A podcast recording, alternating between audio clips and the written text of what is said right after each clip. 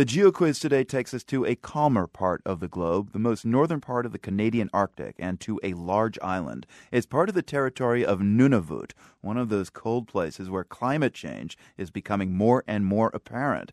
Ice sheets are breaking up and glaciers are melting. One of them is the Teardrop Glacier. As it recedes, some interesting Arctic plants are coming into view. They've been frozen under the ice for at least 400 years.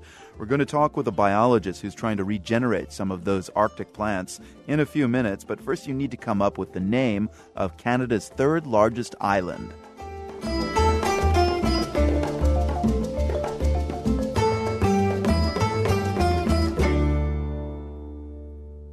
Some Arctic plants frozen under a glacier for 400 years are starting to see the light of day.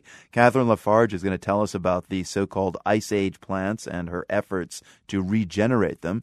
She's a biologist at the University of Alberta. So, uh, Catherine, what do they look like and where exactly did you find them? Well, these are plants that are coming out from the margin of the glacier, and basically they are bryophyte communities, but also vascular plants. So these were found up underneath the Teardrop Glacier, which is in Sverdrup Pass, which is in central Ellesmere Island, which is at 79 degrees north. And this is a broad valley that supports a very rich fauna for that latitude north. Um, it's got muskox and wolves and foxes and Arctic hare. You know, it's a very rich valley. Ellesmere Island is the answer to our GeoQuiz today. So you said bryophytes. You're taking me back to uh, high school biology. Those are uh, mosses, right? Those are mosses and liverworts and hornworts, which are early land plants. They really form a transition between green algae and vascular plants. So 400 years. I mean, you must have been surprised to see these things growing again. Well, I was pretty surprised. I think the great surprise was going along the margin, looking at these large communities coming out from underneath the glacier. And, you know, they look discolored, they look kind of blackish. And then when you pick up a hunk of it and you start looking at the stems, they look a bit greenish. And so when we first went there into this particular site, we you know took the material back to the tent and started looking at it and started wondering well why are they so green? Like does this suggest anything that they could actually have been cryopreserved or mm. frozen and have the ability to be viable?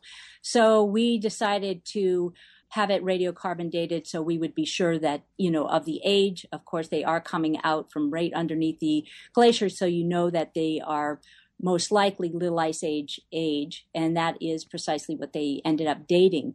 We ended up finding that some of the stems were actually showing some new lateral growth. So that was pretty exciting. And we thought, well, okay, were they just covered that way and they just maintained that extremely different coloration than the main body of the stem? Or is this really an indication that these guys are regrowing after they, you know, are exhumed from beneath the ice. So we went back up and collected probably 140 samples. And of those, we had, I think it was seven subglacial samples that produced juvenile plants from parent material. Am I to understand that you've got basically an ice age era garden? Yeah, they are little ice age populations. Wow. Is that the first time this has ever happened? It sounds just fascinating from the subglacial conditions, I've not, I'm not aware of any other study that's done this. Catherine, you used the phrase cryopreserve before. I mean, that's kind of exciting too. How important is your research to the idea of being able to revive thought to be extinct life forms?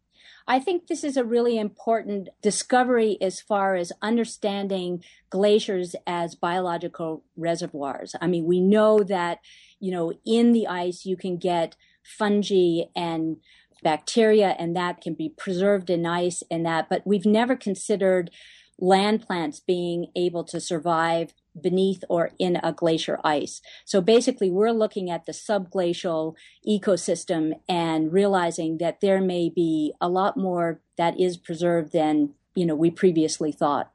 Catherine LaFarge, a biologist at the University of Alberta and director of the Cryptogamic Herbarium there. We'll post a link to her research published today in the Proceedings of the National Academy of Sciences. Catherine, great to meet you. Thanks. Thank you very much.